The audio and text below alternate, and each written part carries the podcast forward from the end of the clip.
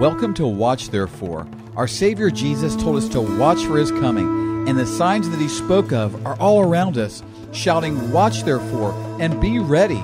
So join me, Dov Schwartz, as we learn to watch and prepare for the coming of our great God and Savior, Jesus Christ. Now, today's program was recorded at Calvary Chapel Beth Shalom in Pearland, and I'd like to invite all of our listeners in the Houston area to join us at Calvary Chapel in Pearland, where the Bible is taught line upon line, chapter upon chapter, book upon book, where prayer is a priority, and where fellowship is something we experience together as Jesus, our Savior, walks in our midst by the power of the Holy Spirit.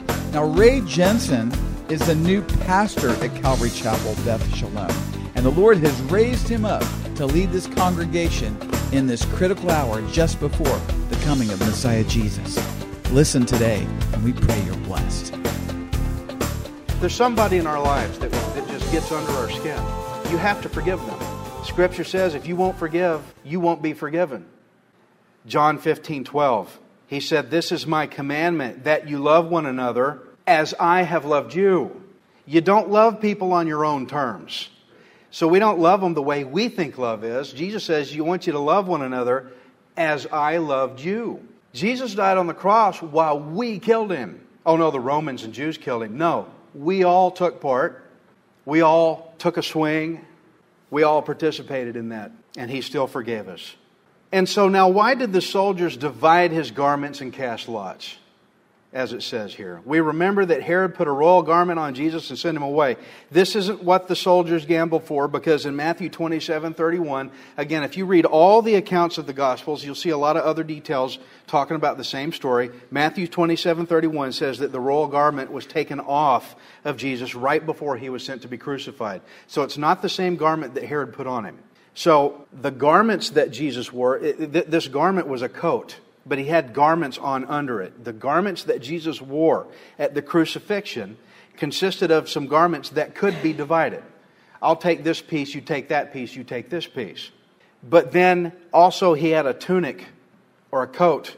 And this coat was a it was not a patchwork of pieces all sewn together. It was one solid woven piece of material and it was, it was split at the chest and at the back so that you could put your head through it. One big piece of cloth, and it had no seams. It was a quality piece of clothing. It took a lot of time to make. And so the soldiers saw it and they're like, hey, that's a pretty valuable piece of clothing there. But it was seamless. So if they tore it, it would have been, become worthless. The soldiers divided what they could, but they would not divide this one piece coat because it would have destroyed the value of that coat. I want to show you in John 19 and 23. Then the soldiers, when they had crucified Jesus, took his garments and made four parts, to each soldier a part, and also the tunic. Now the tunic was without seam, woven from the top in one piece. They said, therefore, among themselves, Let us not tear it, but cast lots for it, whose it shall be. And so, why were they casting lots for his clothes? I can find a couple reasons. First, like I said earlier, they were using Jesus for selfish gain. This was quite a coat. I could go take this thing in and make some money off of it. They were using Jesus for selfish gain. Herod saw Jesus as someone he could use to gain something for himself. And now the soldiers are doing the same thing by trying to cash in on the value of his clothing. Don't use Jesus for selfish gain. Americans, we need to stop thinking of Jesus as that genie in the bottle whose only purpose is to give us everything we want. We are here to serve Jesus by being a sacrifice. Material prosperity is not sacrifice. Don't use what's called the American Jesus as a way to think that you are entitled to material gain. Get to know the real Jesus and serve him as a living sacrifice. Now, a second reason why the soldiers gambled for Jesus' clothes is because it was prophesied that they would do it by David 1,000 years before this ever happened. Look at Psalm 22 18. It says, They divide my, gar- my garments among them, and for my clothing they cast lots. You see, what's prophesied is going to happen. When we study prophecy, you can get a view of what's going to happen. Because God's word remains true. God's going to do the things, have the things fulfilled that's going to, that He said will happen. And yet, while all this was going on, Jesus still, now this just blows my mind, Jesus still loved us enough to forgive us. He forgave and even saved one of the thieves. And yet the rulers sneered and the soldiers mocked, and yet Jesus continued to die for you and I to be saved.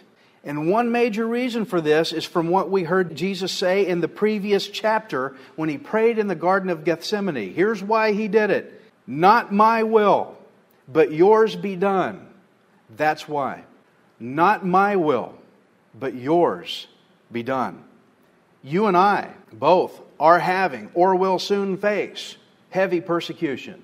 That's just the way it is. Jesus didn't say persecution might come, he said it will come. And when you face that trial, you will be tempted to run away from it. You'll consider stepping aside from walking in God's will so that you can escape the suffering that you know is going to come with it. But always remember this as you walk in the will of God, when you pray, pray like this Not my will, but yours be done. Remember, if you don't remember anything I say, remember at least this Not my will, but yours be done. This is how we are to live for God. Not my will, but yours be done. Live it and encourage others to live it as well. Matthew 26, 53. Jesus had said, Do you think that I cannot now pray to my Father, and he will provide me with more than 12 legions of angels? Jesus could have called the angels down to wipe out everybody and take him off the cross. But he would not do this because this was the only way that you and I could ever, ever be saved. It has long been God's will for you to be saved. You've got to repent of, release, let go of, stop doing those nasty sins so that they will go through the time warp and go to Jesus on the cross so he can die with your sins and drag them down into the grave and bury them forever, making you free to live an eternal life. That's why Jesus went through with this. And he did not call for the angels to come get him because he was thinking of you. So, whenever you find serving God to be difficult, pray to the Father, not my will, but yours be done. Persevere. It takes persecution for us to learn to persevere. I want to show you Romans 5 and 3. And not only that, but we also glory in tribulations. Does that not sound backwards? It sounds backwards because we're thinking with an earthly mind. Glory in tribulations. Oh man, I know so many, and even I do it sometimes. I think of tribulation coming and I get all worried. That's wrong. Glory in tribulations, knowing that tribulation produces perseverance, and perseverance, character, and character, hope. Now, hope does not disappoint because the love of God has been poured out in our hearts by the Holy Spirit who was given to us. If you want people to have the hope of Jesus, then show it to them through your character, by how you persevere in times of tribulation. You do this and you won't be disappointed because God's Holy Spirit is with you, indwelling you as a believer. You do this and you won't be disappointed. That's encouraging. Don't get hung up on the tribulation. Get into what tribulation does. It backfires on the whole system and it produces the hope for us that we got to show people. When you hit your tribulation, hit it like that, man. Glory in it. Show people Jesus Christ. God is greater than we can comprehend. And if He's telling us to do this, you know it's going to work. So Jesus did not call the angels down because He was thinking of you and me. Luke 23 and 39. Then one of the criminals who were hanged blasphemed him, saying, If you are the Christ, save yourself and us. But the other answering rebuked him, saying, Do you not even fear God, seeing you are under the same condemnation? And we indeed justly, for we receive the due reward of our deeds. But this man has done nothing wrong. Then he said to Jesus, Lord, remember me when you come into your kingdom. And Jesus said to him, Assuredly I say to you, today you will be with me in paradise. You got to think from this guy's standpoint, he's about to die. And then you're told, Today you get to be with me in paradise. How cool is that? We are reading about the most profound point in all of history right here. And by telling one of the thieves that he would be saved, this is where Jesus drives one of his most profound messages that he had said in Luke 19:10, "For the Son of man has come to seek and to save that which was lost." Which was lost. If you read other gospel accounts, again, I've read all the gospel accounts to get, get a full story on all the different viewpoints. If you read the others, they show that both thieves insulted Jesus. Mark 15 and 32 says, Even those who were crucified with him reviled him. They both cut him down. What this means is that over the course of the, this one thief's crucifixion, a lot of changes started setting in. He went through quite a journey. And so it's a miracle that one thief heard the Spirit of God draw him to Jesus and called him to repentance and accept of the forgiveness that God was about to provide through Jesus' death. While the disciples were abandoning Jesus, they were, remember, they were all running this way and that. This thief answered the call, and all of his sins were forgiven, including all of the insults that he had just thrown at Jesus on the cross. The thief did not have to become a church member somewhere. He didn't have to go through classes. He wasn't water baptized. Nothing that he did of himself, not one single thing of his own works did he do to be saved. He didn't do one thing. God drew him to believe in Jesus as Lord and Savior. That's what happened to that thief. Starting out, he cut Jesus down and insulted him, but now he's had this total change of heart right at the very end. John 6:44, Jesus said, "No one can come to me unless the Father who sent me draws him, and I will raise him up at the last day." If you look at verse 40, you can see how this thief had now come to fear the Lord because he asked the thief, "Do you not even fear God?" And he also had repentance in his words in verse 41. He said, "We receive due reward for our, of our deeds. We're getting what we what we deserve." He had repentance now. What timing to demonstrate the love of God and that this thief began his own crucifixion with insulting Jesus, but as he got closer and closer to his death, he began to have a fear of God. And so he repented. And then finally, as the sign on the back of Shannon and Tommy's car says, repentance leads to salvation. The thief confessed that Jesus is Lord when he said, Lord. Do you see that? Lord, remember me when you come into your kingdom. Romans 10 9. That if you confess with your mouth the Lord Jesus, see it right there, and believe in your heart that God has raised him from the dead, you will be saved. Not might be, not probably, you will. That is a promise. It is ironclad and it is done. The thief believed God would raise Jesus. Did he not? That coincides with Romans 10:9. He believed that God would raise Jesus because he knew that Jesus would walk into his kingdom after dying on the cross. That's why he said, "Remember me when you enter your kingdom." And to think that Jesus was under the mind-numbing agony of dying on the cross, he was still able and willing to forgive him even while going through this. I had done some research on crucifixion once before. It was developed over a long period of time, over a long and cruel study of the human body about weak points and ways to make the body hurt the most possible. What they did is they hung him with nails here. You see pictures where it's here, that, that don't work.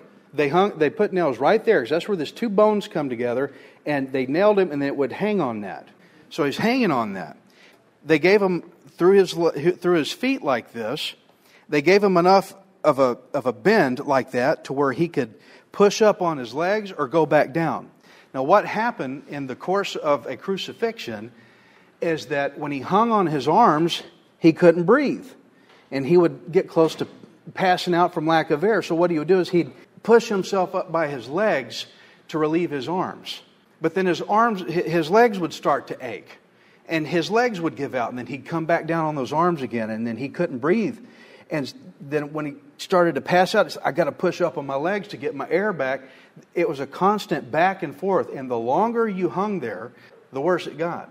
It was designed to be the slowest, most painful, most torturous death possible, and they had fun out of watching him go back and forth, up and down. Now he's on his legs. Now he's on his arms. Now he's on his legs. Now he's on his arms. He's getting weaker. And they already ripped his back open because they beat him. So every time he pushed up and back down, the open wounds were rubbing against that rough cross. And he forgave the thief. Can you forgive like that? Why do we, it brings a question. Why do we who are in perfect health hold grudges? Jesus was being crucified. He wasn't just hurting, he was being crucified. This was a long, hard, drawn out deal here. He was being crucified and insulted and ridiculed, and yet still forgave those who were part of it. The Bible says in Matthew 6:15 that if you do not forgive others' sins, God will not forgive your sins. If you're having a hard time with forgiving someone, that's your verse. Matthew 6:15. Friends, we have to learn to forgive like Jesus. Love others, he said, as I have loved you. Luke 23 and 44. Now it was about the sixth hour, and there was darkness over all the earth until the ninth hour. Then the sun was darkened, and the veil of the temple was torn in two. And when Jesus had cried out with a loud voice, he said, Father, into your hands I commit my spirit. Having said this, he breathed his last. Darkness covered the earth from noon until 3 p.m. Remember, Jesus told those who came to arrest him, He said, This is your hour when darkness reigns. And what's neat here is that the temple veil was torn in two. Now, in the temple was what's called the Holy of Holies, the place where God's presence would rest. God had to keep people out of there because of their sins. You could not go into the Holy of Holies where the Ark of the Covenant was at. God's presence was there. Stay out. As a matter of fact, when the priest would go in there once a year to atone for the sins of, of the nation, he went through a ceremonially cleaning. They put bells on him and they tied a rope to his leg. And when he walked in that Holy of Holies, if he was not right with God, God killed him. And he fell down, they would hear the bells ring, they'd drag him back out. That's what was so serious about this Holy of Holies. Don't go in there. Only the high priest who was set for that year. God had to keep people out of there because of their sins. God limited man's access to him because of our sins' filth. But now that Jesus has died, the way had been made for us to have direct access with God. Direct access, relationship. I want to show you 1 Timothy 2 and 5. For there is one God and one mediator between God and men, the man Christ Jesus. And so God wasted no time whatsoever when Jesus died in ripping the veil in half because the veil was represented of separation between God and man. And you know what? The veil was ripped from the top to the bottom. Only God could do that. We now have full access to God through Jesus Christ. That's what's great about it relationship with God directly. Ephesians 2:13. But now in Christ Jesus, you who once were far off have been brought near by the blood of Christ. If this does not bring a reason for hallelujah, nothing will. We have direct access to God. Relationship. Verse 46, Jesus cries out now that he commits his spirit to God. I want you to notice that Jesus died on his timing. They couldn't try him in court to get him, find him guilty. Nothing worked. Jesus had to say, Yep, I'm the Son of God. He died on his own timing. Nobody took his life from him. He went to the cross when he was appointed to go. Because right after he committed his spirit to God, it says, He breathed his last. It's done. God is in control. Nobody took his life from him. Jesus laid it down for us according to God the Father's timely plan. Jesus died because he willed it, and he did not call those angels down to come get him because he wanted all of us who would come to him to be saved. Luke 23 and 47. So when the centurion saw that what had happened, he glorified God, saying, Certainly this was a righteous man. And the whole crowd who came together to that sight, seeing what had been done, beat their breasts in return. But all his acquaintances and the women who followed him from Galilee stood at a distance watching these things. Now, behold, there was a man named Joseph, a council member, a good and just man. He had not consented to their decision and deed. He was from Arimathea, a city of the Jews, who himself was also waiting for the kingdom of God. This man went to Pilate and asked for the body of Jesus. Then he took it down, wrapped it in linen, and laid it in a tomb that was hewn out of the rock where no one had ever lain before. That day was the preparation and the Sabbath drew near. And the women who had come with him from Galilee followed after, and they observed the tomb and how his body was laid. Then they returned and prepared spices and fragrant oils, and they rested on the Sabbath according to the commandment. Now, the Gospels detail Jesus' burial. They demonstrate Jesus' burial to prove that he was dead. He really did die. A lot of people like to claim, no, he didn't really die. He died. Trust me, okay? He really died. In the other uh, gospel accounts, a, a soldier stabbed him in the side. It said blood and water came out. That was prophetic of the Holy Spirit, but it was also demonstrated to show that the, the plasma had separated and the clear and the, and the red came out separately. That only happens when you have no blood circulating. The blood separates like that when you're truly, truly dead. He, he died. The, again, the lie circulated that Jesus didn't die uh, especially after that his body was they discovered his body was gone. They said oh he got up and left. No he died. But now we hear about joseph of arimathea a man that we hadn't heard about before. Suddenly he's being talked about because he, he had apparently followed jesus in secret. So now joseph had been changed apparently because now he's bold he had become bold for jesus and he stuck his neck out by going all the way up to pilate the governor to ask for jesus' body now, in John 19:38, there was another secretive follower of Jesus that we may remember. His name was Nicodemus. He was a Pharisee. He came to vi- visit Jesus under the cover of night. He too got courageous for Jesus and came to help bury him. So there were a lot of men that got changed out of this. Jesus went through a trying time, died on a cross, but you know what? It was good for the thief. It was good for us. Look what it did for Joseph of Arimathea. I'm going to Pilate now. We ain't never heard nothing about him because he kind of stayed in the back. Now he's bold. Nicodemus, too. He went and helped bury Jesus. Now Nicodemus ain't just going to see him at night. Now he's in it. He's in it now. Let's get bold for Jesus Christ. Did you know that Jesus was thinking of you while he was being crucified?